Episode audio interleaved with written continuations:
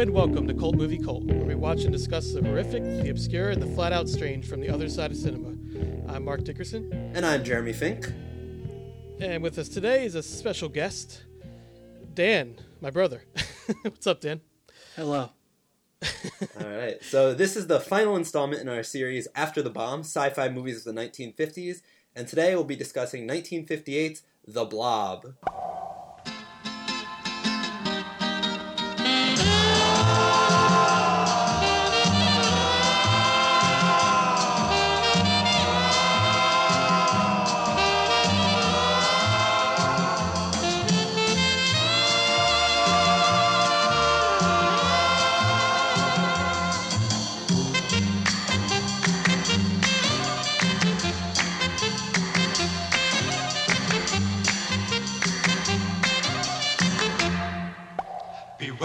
The blob, it creeps and leaps and glides and slides across the floor, right through the door and all around the wall. A splotch, a blotch, be careful of the blob. Beware of the blob, it creeps and leaps and glides and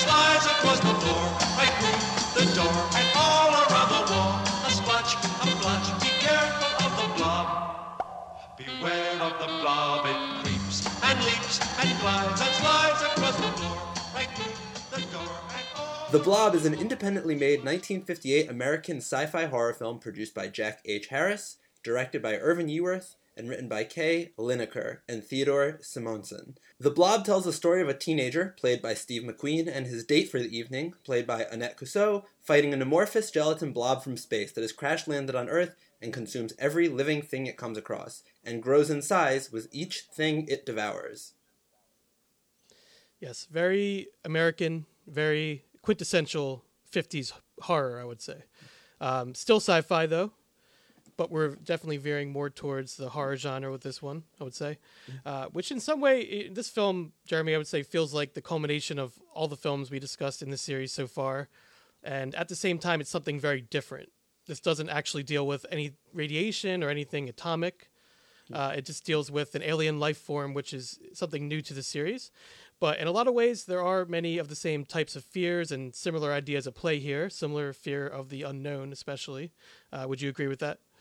Yeah, I, th- I think the fear of the unknown, um, kind of the strange science, not that this is coming from, as a lot of the other films we've talked about, coming from nuclear experimentation, but just kind of things that we don't understand their, their inner workings, we don't understand what stops them, what we have to do to take them on.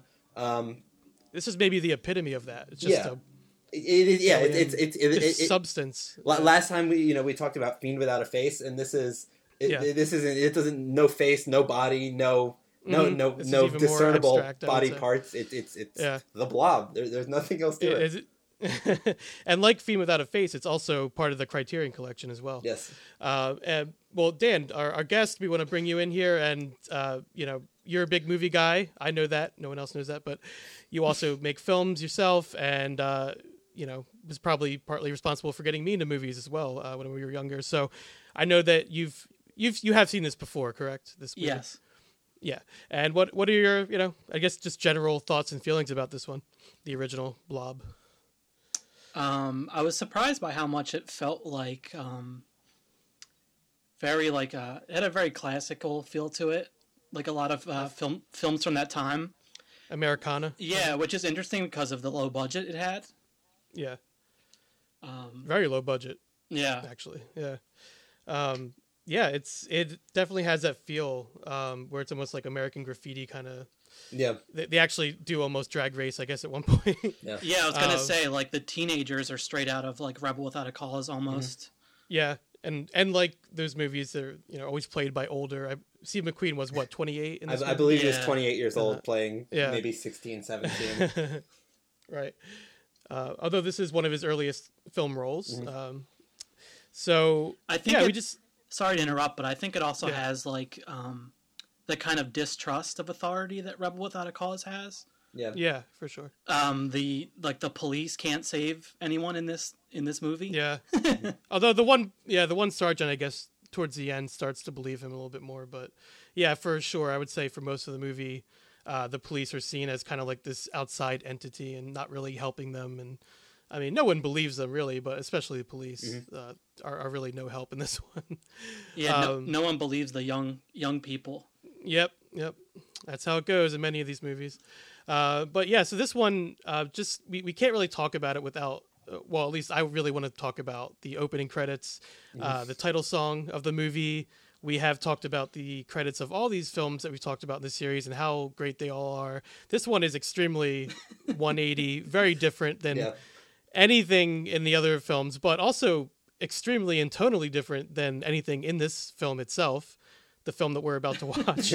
um, and there's a reason for that. Actually, in fact, it was kind of the point. Uh, apparently, the song was made to kind of let people know in the beginning that hey, this isn't going to be too scary. We're going to just have uh, we're going to have a good time with this blob. We're going to dance around and I don't know, not exactly sure what they're going for. It's like a beach party song kind of, but it's a great song. I mean, I love it. I, I listened to it probably five times before we even recorded today. Well, and I Um, think I think that this song that we get right at the beginning is one of the things that has made this film so enduring.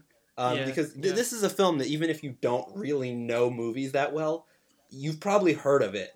Um, I, I know for in me, in some ways, it kind of brings it in into that cult territory even right right from the start. Exactly, yeah. and It's something that kind of made it just like hang around a little bit more. I'm looking at it now. It looks like that song actually. So it was written by Burt Bacharach. Um, Yeah, which is one of the uh, you know fun Burt Bacharach fact for all of the Burt Bacharach fans out there. For all you fans out there. a really difficult sentence to say, Burt Bacharach fact.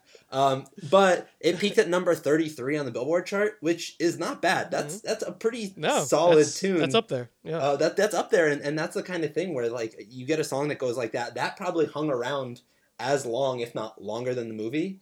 And Mhm. you know, you got to think, especially we're talking about 1958. uh, You know, some a song that is hitting 33 on the chart is being played on the radio a lot. So so it is one of those things where I do think that the song probably, you know, the movie in its own right obviously is a cult classic, but I think that the fact that Yeah. this song got this kind of airplay and hung around, I think definitely is one of the things that contributed to this this one sticking around in brought it such to a way. the next level. Yeah, yeah, definitely. What do you think, Dan? I know you love this song, so I love all Bacharach. yeah.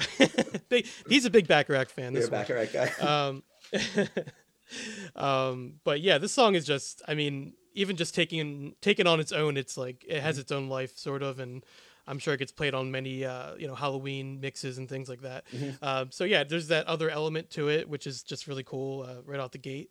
Um, and again, it was made to be non-threatening. It was made to kind of let people know that you know they, they should hang around and watch this movie. It's not going to be too scary because i guess at the time they were kind of worried about that. And jeremy like you mentioned this was 1958 which is actually the same year as the last two films that we spoke about uh, fiend without a face and also attack of the 50 foot woman. So big year for these kinds of movies. Uh, so just to go into like a, a little brief uh, synopsis of kind of what what occurs in the film. So it starts with an old man, uh, played by Olin Howland, which he was also in them. Actually, he also appeared briefly in that film. So another little connection there. Uh, he finds an impact crater of a small meteorite. Uh, sorry, a small meteorite, and within that, uh, the meteorite actually cracks open. The outer shell breaks open, and we see the inner substance eking out, and it actually crawls onto the man's arm. And this is the first time we get a glimpse of what the blob is, and that's right off the bat too. I mean, this is the very first scene of the movie.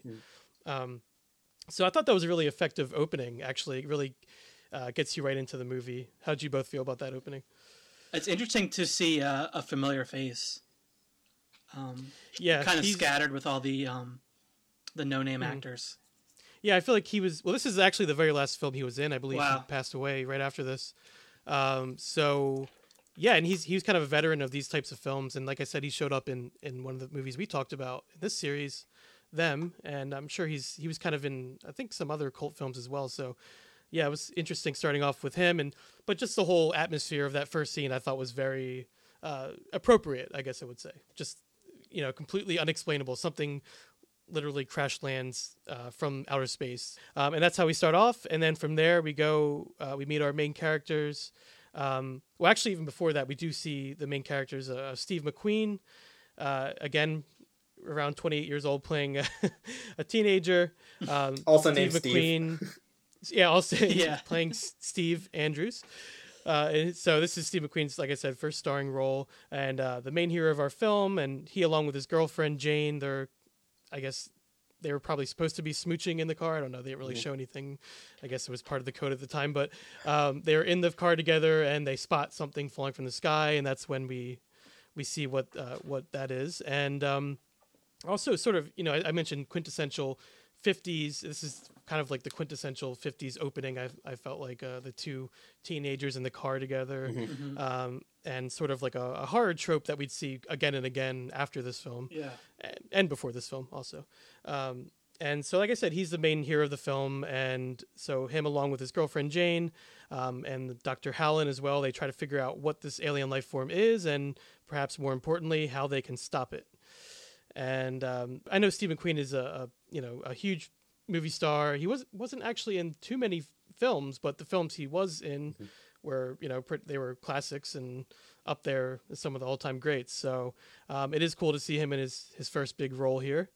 Um, and his character is seen as straight laced and I guess square compared to the the ruffians he's hanging around with these Yeah. other characters. Go go into the spooky show. Yeah, the spooky show. I want to talk about. yeah, they're all, but they're in, you know, trying to get into some trouble, and uh, he's he plays it pretty straight though. I guess he's because he's supposed to be the hero of the film.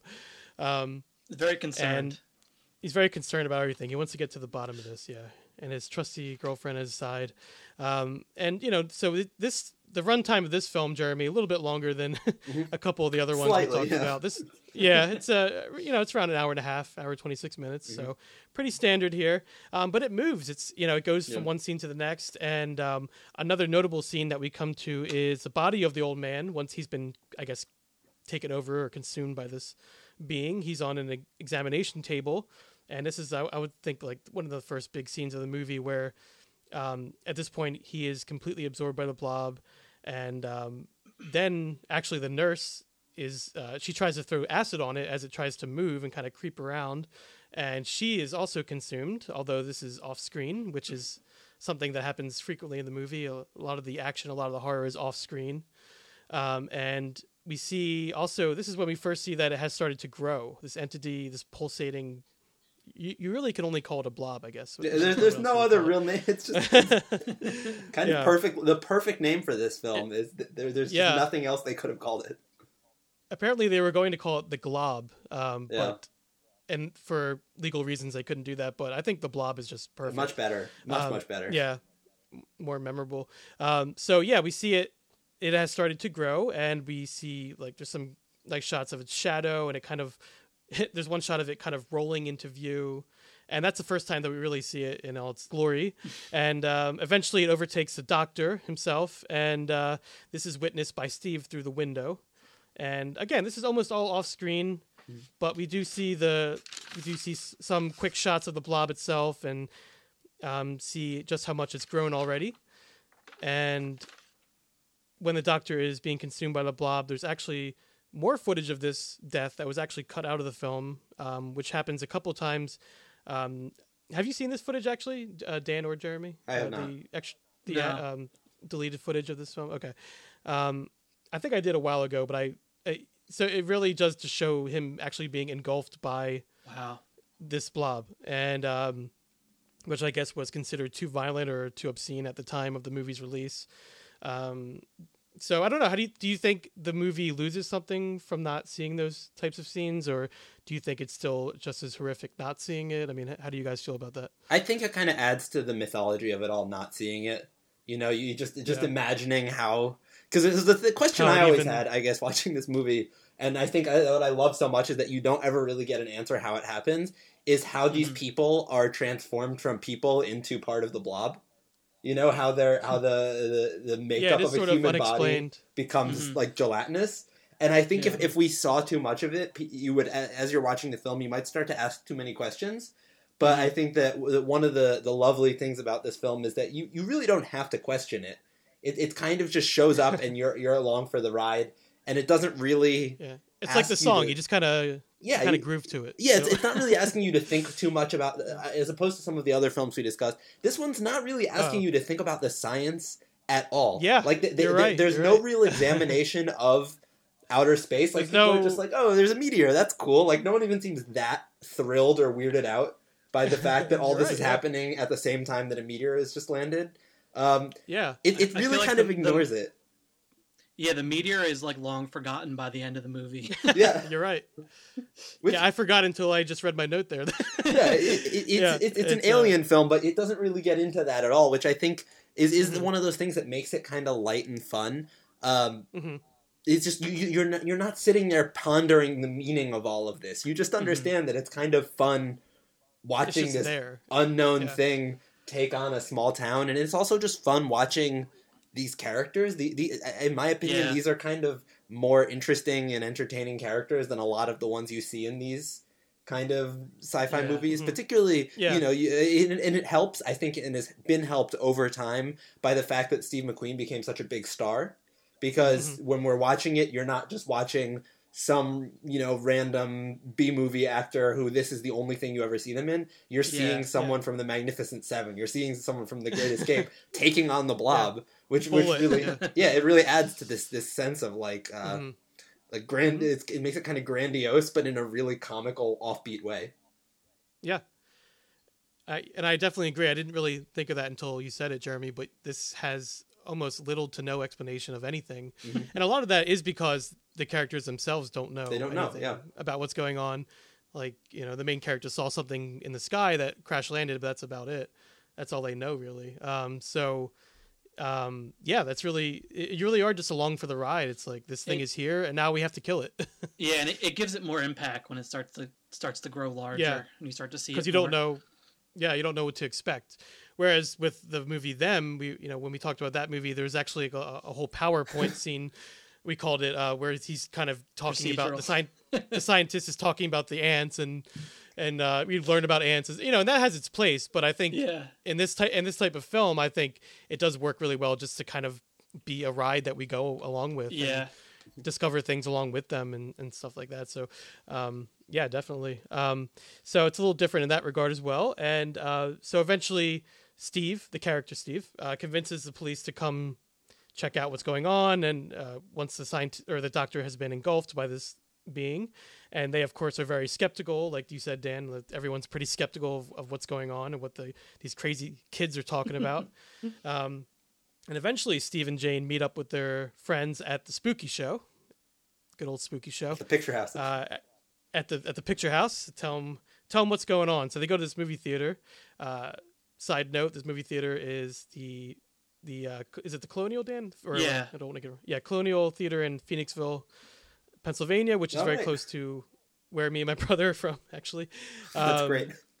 and the down I think it's a Downingtown diner they go to after this. So yeah, a little bit of a local scenery there. We've act- I think we've actually both been to that theater, Dan. hmm Um, so, but anyway, so they go to this theater, and um, they also we we see the so the the blob at this point has gotten into a grocery store, and that's where they track it. Uh, where the main character Steve and Jane track the, the blob, and where we really get to see just how big it's gotten at this point. and it tries to attack them, and it also ekes under the door and sneaks out. And by this by this point, the whole town has become aware of, of that something is going on. Again, no one really knows exactly what's going on, but they know something is happening. And they even sa- sound the air raid sirens at this point, and a large crowd forms to where Steve tries to warn everybody about the danger, about how the blob has grown. And at this point, finally, the police lieutenant, uh, especially, actually does believe him now at this point. and they start to try to take action. But at this point, it, it's a bit too late because there's that famous movie theater scene, probably the most iconic, iconic theme, theme sorry, probably the most iconic scene in the movie, where the blob ekes into the projector room through a vent, and it rises up and engulfs the projectionist. And again, mostly unseen. I think this is another one of those deleted scenes, actually. Um, until we see just how big it has gotten, and it overtakes the- the entire projection room, and eventually even the theater itself. So it actually squeezes up against the glass and breaks through, and this results in the iconic scene of the fleeing patrons running from the entrance of the movie theater. Um, and that's actually reenacted, I think, every year, right, Dan? At the uh, Yeah. they, they hold a, a blob festival. We wanted to go the one year. I don't think we actually ended up going, but uh, they reenact that scene, so everyone runs out of the theater. Um, and the patrons escape into the local diner where they take refuge, and where Steve and Jane also are. And you can. This is our our climactic scene of the movie. So pretty short movie. um, you can see it forming on the outsides of the windows uh, through matte paintings, which is pretty cool. Little use of uh, matte paintings there, and slowly trying to make its way in. And the police is the police has a plan, have a plan to drop a power line on it, and our heroes hide in the cellar as the plan takes place. And officer shoots off a power line, falls on the blob, and electrify it electrifies it, but it keeps going. And at this point, the diner is now on fire. So things have gotten pretty dire. It actually is very close to ending on a, sort of a down note, actually. Yeah. Um, if something doesn't happen in these last couple of minutes, which of course it does. Uh, the characters pretty much prepare to die. Actually, it's kind of like interesting. They all kind of like Yeah. they huddle together, very like, well, introspective. guess, yeah, like I guess this is it. Like, um, so they're getting ready to be engulfed either by this entity or by the fire until Steve realizes that they have a fire extinguisher and that that fire extinguisher has CO2 or just, you know, quote unquote cold that kills the blob. So cold kills the blob. And the police and townspeople they grab every fire extinguisher they can find and use it to fight off, fight back and, and defeat this blob. So they freeze it solid and the blob is now huge and frozen.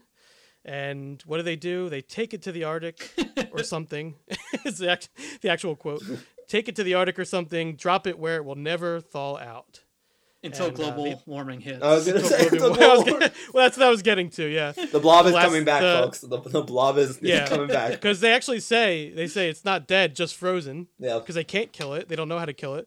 So they say, like, we're safe as long as the Arctic stays cold. And that's the end of the movie. And Mm-hmm. Which- it's oddly, oddly prescient of, uh, of them. So, get yeah. ready. a little foreboding there. I don't know how we're doing on that front, but yeah, that was uh, especially ominous. I would say even more than they intended Yeah. at that time. Yeah. So that's the end of the movie, though. Um, so they freeze it solid, and that's how they uh, get themselves out of this. And uh, do you think it's a appropriate ending to the movie that is just kind of freeze it? Yeah, I don't I don't know where else you can kind of go with it. You know, it's I, I don't think you really can. Yeah. I, I think it's better. Um, at least They personally, I thought it was cool that they, they don't kill the blob. You know, it's it's not one of those I do like that, I, I think a lot of the time, you know, you, you see sci-fi movies or, or horror movies, and, and and what's cool is you know you think about like Michael Myers and like Michael Myers, uh, pretty much you know. Spoiler alert! My apologies if you haven't seen Halloween, but a lot of the time at the end of Halloween movies, he kind he he dies, quote unquote, but then all of a sudden Yeah. he'll be gone, and it kind of opens up the door for him to come back, and he's kind of like this ultimate villain that can never be killed. And I think the Blob is kind of the same way because of this ending, where it's not the kind of thing that you can kill. It's just you kind of got to just have to put it somewhere else and hope that it doesn't Yeah. get Just stronger. put it where come no one can see it. Yeah. well, uh, well, Jeremy, even in this series, we talked uh, we talked about Godzilla, Mhm. And they they kill you know destroy the creature at the end of that movie, and of course he comes back for many many sequels. Yeah. and uh, you know, and even in Attack of the Fifty Foot Woman, they are able to kill her at the end. So yeah, even though they're dead, they're never really dead. But it is interesting to see them try to take a different route with this one and try to um, have a sort of a different kind of solution to it. But also, much like those other films, Jeremy, uh, that we've seen in this series, once the threat is neutralized, the movie's over. They don't Yeah. linger. They just kind of yeah, they don't overstay their welcome. That's for sure. They kind of just end the movie. Uh, but that, that's something that we saw in, in pretty much all of these movies. Once the the creature or the big baddie was was gone, uh, the movie's over. So Which is so cool. kinda I don't know. I got. I kind of love point. that. yeah, no, I, I'm a fan. Yeah. Uh, you know, why why linger? Why you know? There's no reason to overstay your welcome. Yeah. and that's part partly why all these movies are pretty short too. I guess Mm-hmm. you could say. Um, so you can see echoes of this movie in countless other films. I mean, this is a hugely iconic film, much like Godzilla that, that we talked about. Um, so I kind of like that we're beginning and ending the series with really big movies um, in this genre and and just really big cult films also. Um, but Dan, how do you? I mean, what, uh, to ask you first, I guess, how do you feel about the legacy of this movie? Like, do you think it's um, well regarded for a reason? I mean, how do you feel about it, and uh, just kind of the general, you know, how you how you view the film? Um, I actually was wondering why it is. Why why do you guys think it caught on so much? In its day, even. Well, Jeremy, you want to Yeah. a stab at that? So, so one thing that I was thinking about, and I'd love to hear from both of you what your thoughts are. The, the question that kept popping up in my mind as I watched this film is, what is this movie about? You know, like, like, and, Mm-hmm. and, and, and that can be interpreted, you know, either as what is it about, you know, on an ideological level. But for me, I, I kind of meant it more in a literal, like, what, like, what is the focus of this film? What is the main thing it's about? And I realized that for me, this film was really about American teenagerdom. It wasn't really Yeah. about the blob. It, it- you know, Yeah. it's like even I mean, you have your your opening theme song, but the first shot of the movie, Mark, as you mentioned, is a couple of teenagers, you know, sitting in a car making Mhm. out.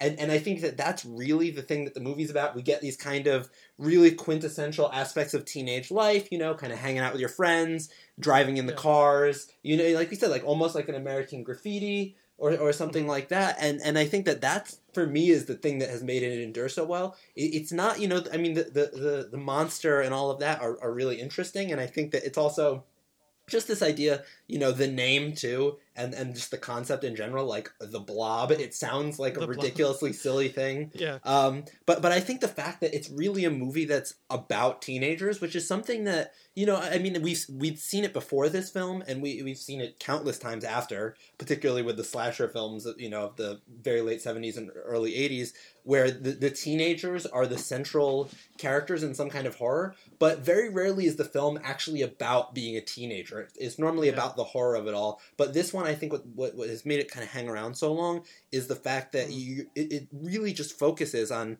on I don't want to say the fun of being a teenager, but kind of the problems you face of being a teenager. Nobody listens to you. Yeah, know- say no one listens. You, Mhm. you your friends are a little bit incompetent. You know, you, Yeah. you you're trying to manage a relationship and you're trying to manage, but at the same time, you you might be dealing. They're with always real trying to get you to come to the. Yeah, they're always trying to get you to come to the spooky show at the picture You- house. Your, and- your parents are grounding Yeah. you. It's not. It's not that they're not just. They're just not believing you. Like they're straight up prohibiting you mm. from taking care of business. Yeah. And it's like, You're like, Mom, I'm 28 years old. Come on. yeah, let me out of the house. But, but I but I think all of those things made it probably at, at the time something that teenagers would go see, and you know, yeah, it was Yeah. funny, but it, it was funny and it was scary. But it was something where they probably watched it in the same way that they would have watched Rebel Without a Cause and said, "Oh yeah, Mhm. like that feels closer to my see life than these other Mhm. procedural horror Yeah. films." That Yeah. A little more surface level, a little more relatable. Yeah, Mhm. even just the Um, fact that they're in a theater watching a movie, like yeah, Oh yeah, it's very very meta in that moment for Mhm. sure. which um, um, that scene was also featured in John Landis's first film, Schlock. Oh right. Well, that's there is a connection there. Uh, one of the producers on this film, um, actually, let me get his name because Was it Harris?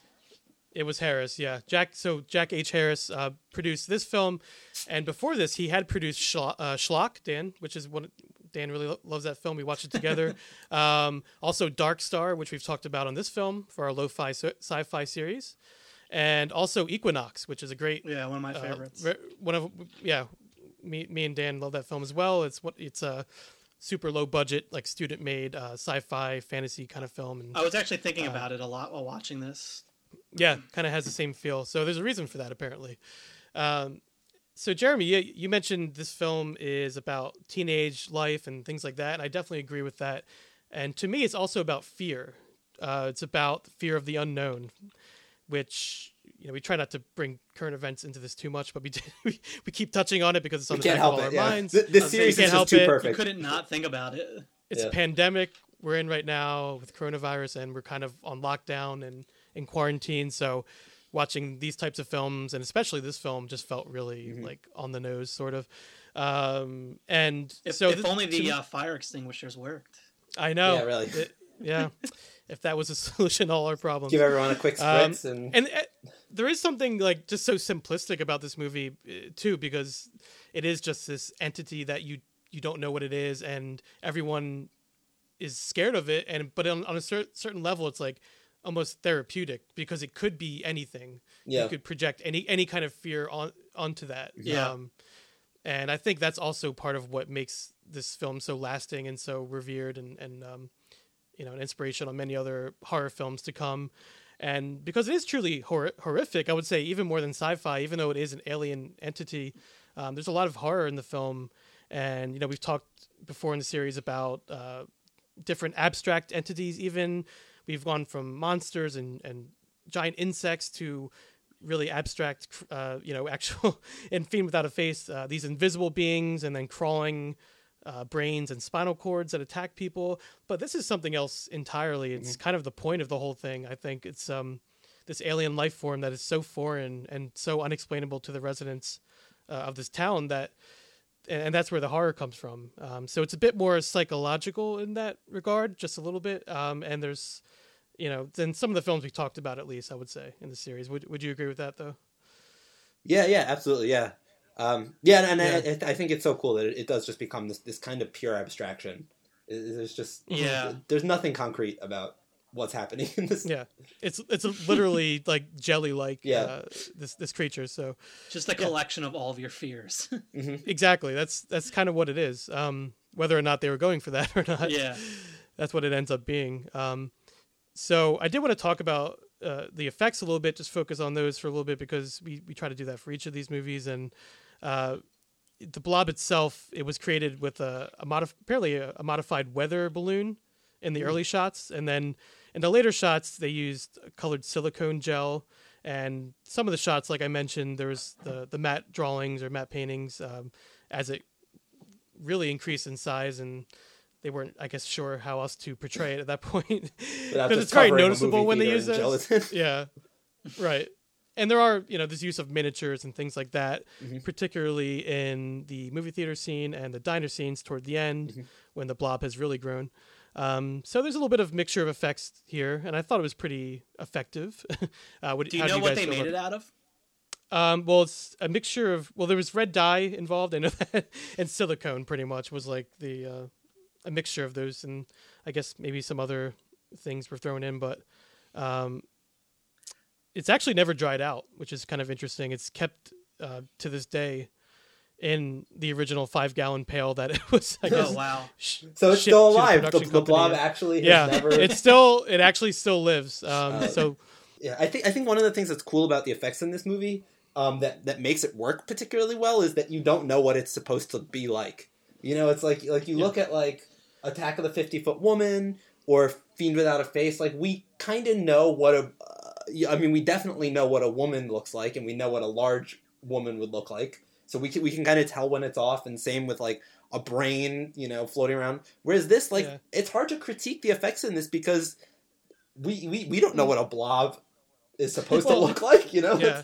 There's nothing it- to compare it, it- to. Right. it works because it can't not work. It's it's a moving blob. You know, it's like we- it, might it, it might be if it scares you or not, but like in terms of being believable, I don't I don't know. At least for They me, could have I- used actual jelly, and it probably would have been just as effective. yeah, exactly, yeah. yeah. It really could have been anything. Yeah, and the shots are really quick too. I mean, you don't you don't linger on any of these effect shots for very long at all, um, Mm-hmm. which helps, I would say. Absolutely. Um, and I was also in, interested to learn that this was independently produced, which I wasn't aware of. Yeah. So it was picked up by Paramount Pictures eventually, um, and that was for use on the bottom half of a double bill with Paramount's other production, I Married a Monster from Outer Space, which which also came out in 1958. And so, uh, but eventually the the early marketing tests for this, and I guess the initial book bookings they did, it showed that this film was doing much better, and a larger share of the audience and the ticket buyers were going to see this film rather than the the top build picture. Um, so this be- became the main feature, and and as a result of that, more money was spent on its promotion and things like that. So that's also part of the reason why it it much like the Blob grew and grew and kind of became what. Sorry for that, but you know I had to make that comparison at some point. Uh, it grew and grew until it became what it is, which is the Blob. Which, yeah, by any other name, I mean, it, it just is its its own entity. And it was um, it was there was a remake in 1988 as well, which the same producer Jack Harris did. Um, he also produced that one as well, uh, and that movie is completely different. Uh, and Jeremy, I don't think you've seen that one. I've not seen but that one. Da- Dan, have you seen? I haven't. You've seen the remake. You haven't seen it. Um, yeah, it's very much. Um, how do I put this? I, I don't want to say Doesn't Uh, it have like a face? it's a lot more extreme, I guess I would say. Uh, it really goes for it. It goes for broke, which I actually kind of like because it really differentiates itself from this film. You know, this this one's from 1958, and then so 30 years later, 1988, they made the 80s version of this, Yeah. which is it's it's very it's extremely gory. Um, it's just really over the top. um, so I think in its own right, it, it is a cult film in its own way. That remake and a lot of it's very you know that that that one is very well regarded as well. A lot of people enjoy that movie. Um, I think it's just extremely different than this one. They kind of took that basic idea of the Blob and then they just turned it up to 11. So um, that one is, is worth checking out if you're just kind of into those kind of more gory. Um, it has that feel to it where it's just very kind of sleazy and not at all the 50s wholesome teenagers or anything like that. So, um, so very different, but worth checking out in its own its own right. And um, so the credited director on this film is Irvin S. Yeaworth Jr. Hope I'm pronouncing that right. Um, who didn't do too much other than this. He did did do some other horror films um, around the same time, but there's also an uncredited director on this film, Russell S. Doughten Jr. And he has a pretty interesting story. He became a religious film director and producer, um, Christian films, I believe. So that's just an interesting uh, I guess path that he went on, uh, or maybe he was already on it at this point. And uh, I read that he felt that there was a message being said to support teenagers in this movie, and I could definitely see that. Because um, as you talked about, Jeremy, I mean, teenagers are a, a, focal point of this movie, and I guess he wanted to reach the youth or talk about the youth. I'm not sure exactly what, um, but yeah, I found that interesting. Um, yeah, he apparently he... made the highest-grossing um, religious film at the time, which is uh, oh, really? Thief in the Night. Okay. So that was was that before this film or that was around the same time? Okay. I think a lot mm-hmm. of the film was made with his money. Um, right. So that's from, why he's from those I guess, films. Okay, so he's uncredited, but apparently had a pretty big hand in this as well. Um, and there is a local connection for me and my brother, at least, uh, because this was filmed in and around uh, areas in PA where we are where we are close to. So Phoenixville, PA, was I guess the main area. Downingtown as well. Um, and there's the annual Blobfest, which we mentioned is is held every every year, every summer. It's a three day event, and they do that recreation there of the running out of the movie theater. Um, and they actually had the blob itself. We talked about how it's still around, and they actually had the blob itself on display uh, there as well. So that's incredible. Just a little little extra trivia there. Um, but yeah, I think uh, we also talked about the title, The Blob. I mean, it's just so iconic. Um, they did change the title from The Glob to The Blob, and I think that was, I think it actually worked out even for you know better that way because um, it's just so iconic and uh, and also they apparently the producers were aware of how ridiculous not only the plot of the movie was, but how this title sounded because they actually wanted comedians, uh, like stand up comedians, to pick up on this, and I guess talk show hosts and things like that. They wanted them to talk about this movie and talk about how ridiculous it was because that was, to, you know, to them it was it was free advertising, so they would essentially get free plugs on national television. So I found that pretty interesting because I, you know you, you watch this movie and with some of these cult movies you wonder like did they know what they were doing? Yeah, this one almost felt like it felt like they knew what they were doing, but I don't think they knew exactly how right they were doing it. You know what I mean? Like, like, like it seemed like yeah. they, like they're kind of like, yeah, we can make this thing; it'll be cool. But I don't think they realized exactly how mm-hmm. because how perfect could you? it was. Yeah, right. Yeah, and, and, this apparently the entity itself was referred to as the mass in the shooting script. So, so I guess they had to do some brainstorming, kind of figure out what to call this thing. So, mm-hmm. Yeah, so I, I would say maybe it was half and half. Maybe some people knew what they were going for, what they wanted to achieve with this, and I'm sure others were just trying to make the best movie they could, which you know it's what most filmmakers end up doing. So, mm-hmm. um, but I think it works, and I think it's it's iconic for a reason. But um, you know, we're going to do a, a, separate conclusion, I guess, for the series. But any last things you want to say? Any parting words about the Blob? Uh, Dan, we'll start with you. I wonder why they didn't make a uh, sequel sooner. Yeah, I wonder yeah. that as well. All these other films, they, they especially with that, that ending. Yeah. That ending, I know. Actually, isn't there? Is there a son of the Blob? I saw something, some image, but I didn't know if it was maybe just photoshopped or something. I should probably look that up. it's uh, yeah, it's it's from the seventies, I think, though. Beware the oh, Blob really? is what it's called. Oh, nineteen seventy two. Beware the Blob. Okay. Yeah. So it's, yeah, but wow, AKA Son of the Blob. Okay, but still a yes, long that time. Wasn't until that's you know it's a yeah. fourteen. That's what years. I'm saying. It's weird. Yeah, mm-hmm. you would have think that it would have gotten it like six months later. yeah, at the, at the, way they just cranked them out back then. yeah. Oh, apparently it does. So it starts with, uh, I guess not the same character, but someone returning to Los Angeles from the North Pole. So I guess bringing with him a small sample of mysterious frozen substance. Ah, okay. Interesting. That's okay. actually pretty so fascinating. That that took, might be a one to check it took them that long to come up with that. yeah. All right. Yeah, I can imagine them yeah. sitting sitting around for 14 years saying, "How do we get it Yeah. Wait a second. it's still alive. Yeah, you would think They with never all the killed it. money that they made. Yeah. Oh, Dick Van Patten's in it. How about that? Um, yeah, interesting. Okay. Yeah, I know. Yeah, I, I, I know what you mean though, Dan. It's interesting they didn't kind of jump right on this because it was such a kind of a sensation when this came out. Um, but I kind of like that it is just its own thing and you know exists in its own time period and uh, like I said, this is very 50s. Uh, the remake is very 80s for sure. So it kind of I kind of like that. Yeah. Um, And I think, like we were talking about Equinox, it just shows how much Yeah. you can achieve with a small budget. Yeah. Um, actually, I did have the number here. The budget. Well, it, it, there's different We'll never know people for sure. say different things, but yeah, we'll never know for sure. But the number that that the I guess they officially gave it on Wikipedia was uh, 110,000. So you know, relatively pretty low budget then, but not film. like the lowest we've seen, but still a low budget film for the time. Yeah. And box office was four million. Yeah. So like like we said, it, it clearly caught on. Yeah. Good investment. I guess those stand-up comedians talking about the name, you know, maybe that helped too. Yeah. Who knows? and that song, Uh, but that yeah. catchy, you know, it That creeps song, it leaps. uh, you know, it creeps and it leaps. Yeah. Beware. Um, one thing, Um, one thing I just like to call out, just uh, closing thought here is just, and I have his name pulled up. Uh, the the really wonderful cinematography by Thomas E. Spalding, um, who who didn't really Yeah. look like he did any other particularly big movies. Uh, but the cinematography, especially for a low budget film, Yeah. is so beautiful in this. Like like Yeah. not even in a kitschy, you know, campy way. No. Like it is- the the lighting. There were some really cool like um there there were I I can think of one, but there were probably more kind of like POV kind of handheld, almost shaky cam shots, which for that era Yeah, there was were. really Right. really bold and innovative. Like just even looking at some of the stills of like like I'm looking at this one shot right now.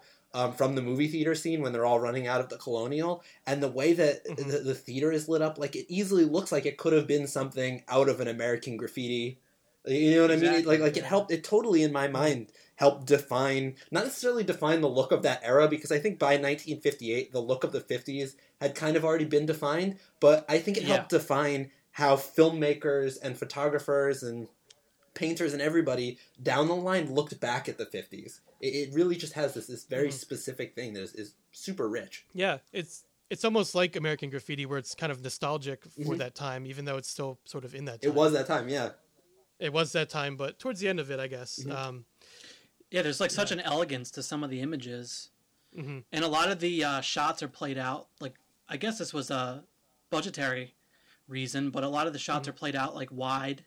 Mhm. There's not a lot of close-ups, but when there when there are close-ups, it's like very important.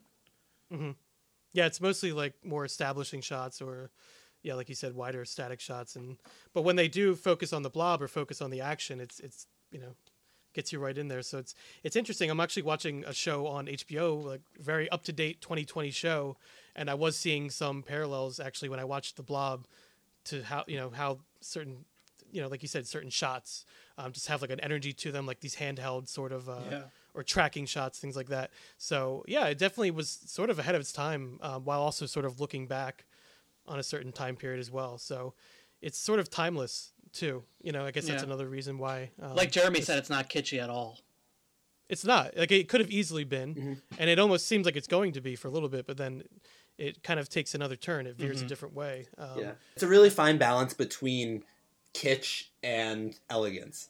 You know, like like Yeah. it, like it's fun. It's funny enough. It's kind of goofy enough that you're not sitting there like freaking out about it. Kind of like the theme song. It's it's like really the theme song. The theme, you you, keep know, going back to that we, well, we talk about how your your opening image or your opening moments of a, a film should really define the whole thing, you know, and mm-hmm. and I think this really does a great job of that. A minute or two into the movie, you kind of know what it the whole thing is about.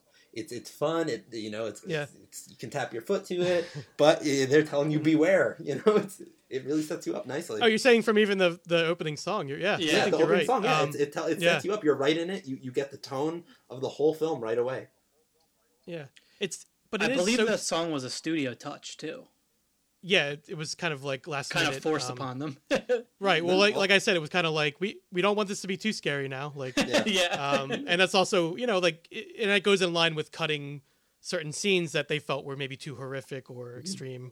Um, so they were there were smart people behind this movie. You know what I mean? There there was smart Yeah. producers and people that they definitely had something in mind they were going for, and I think they achieved it. They really, you know, the way they marketed the film, and we talk about this if this is intended or not, and I think it, in a, a lot of ways, it was. Um, so yeah, it's it's a hell of a movie. Uh, it's, and, and and like you said, it's uh, in that beginning. Not only do we get that kitschy song, but we have uh, just that opening scene of the the meteorite crashing and and just the fear of the unknown. Like that's that's kind of what wraps up this whole series for me, Jeremy. Like when I think back, uh, starting with Godzilla, going into them, Attack of the Fifty Foot Woman, Fiend Without a Face, and now the Blob. I mean, that's I was trying to think of what the through line was.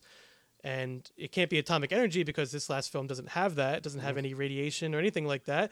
But it does have that that unknown, the fear of the unknown, um, and that sort of is horrific in Yeah. a lot of ways. And I think that's something that, even if we've maybe veered more into certain territories that were a little more, you know, over the top or could be seen as laughable, I think it's always had that in, at its core. All these movies we talked about, um, mostly trying to understand what we can't understand through elements of sci-fi. Uh, a little bit more horror, I would say, with this, but you still have sci-fi elements there with the alien being, and uh, I think we've gotten some outstanding examples of the genre because of this. So uh, I think all the films we talked about are definitely worth taking a look at, whether you're a fan of sci-fi, uh, 50s sci-fi, or just want to check out some interesting, unique films that are saying something but also really fun to watch. Yeah, absolutely. Um, I think for me with with these films, what's so fun is that it's really a rabbit hole, and you know, and we talk about genre a decent amount on the, on this podcast, and um, and and I think that in terms of genre, what's fun about this one is it's kind of a, a bottomless pit. You can really just keep going with these films. You, just when you think you've seen all of them, you know, all these fifty sci-fi films, you'll find another one Oh, there's more. and it'll surprise you. You know, every every Yeah. single one there there's a through line between all of them, but there's also new and exciting kind of fun things that'll just kind of Mhm. are just are just such interesting little finds in, in every single one of them. Um, and for me, the thing I Mm-hmm. love about these movies, you know, and you know, for being totally frank, it's not like they're the most dramatic movies. It's not like they're the the scariest movies of all time. But there's a certain feeling that goes along with all of them, and it's it's just a Yeah. really fun feeling to be ab- absorbed into, to, to become part of the blob, if you will.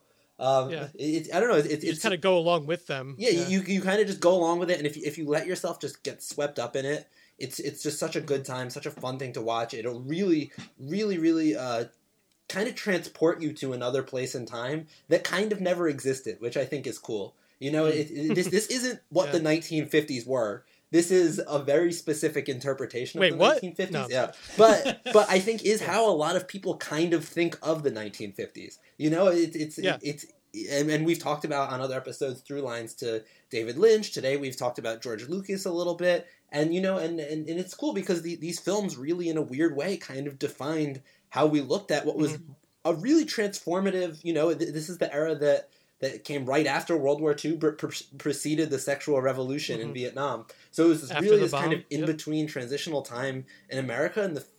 In the, well, in America Yeah. and in the world, you know, we, we didn't just watch American films here, but but the fact that um, like th- these films, these strange, bizarre artifacts, Hmm. were what came out of it. I, I think is a really pretty interesting and, and fascinating thing to look at.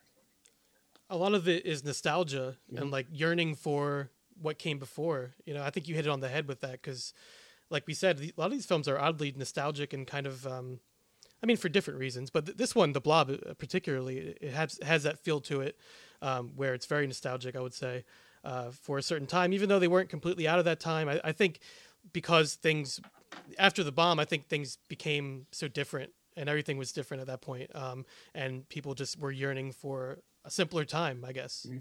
Uh, uh, you know, so you see that in a lot of these movies. Um, and uh, they all, you know, these type of 50s sci-fi movies, they hold a soft spot for me. And that probably has something to do with, like I mentioned in the them episode in fourth grade, my teacher showing me that movie. Uh, so I- even from that time, I just always had a soft spot for these kind of movies, and I was really glad we got to do a, a series about these kind of movies because uh, I think everyone should check them out at some point. Uh, they're you know a lot of fun, and I think they're very memorable films. Um, but that's I think that's going to do it for us, right? Any anything else you want to throw on top of that, Dan or Jeremy? Well said. Well said. I mean, all right. just want to say thanks to my brother, Dan. Thank you. thanks for coming on the show. Hopefully, you come on again. And um, Dan is a filmmaker as well. I guess you find him on what YouTube. Where we find you? Sure. yeah, check him out. Same last name as me. All right. Um, so yeah, that's gonna do it for us today. Uh, Jeremy, good as always. We're gonna talk about a new series we're cooking up for next time. But in the meantime, I want to say thank you for listening to Cult Movie Cult. You can find us on Twitter, Instagram, and Facebook. If you have any cult films you'd like to hear us discuss on the show, or if you'd like to officially join the cult and be a guest on the show, please feel free to reach out to us at cultmoviecult at gmail.com. This has been Cult Movie Cult, and until next time, so long from the other side.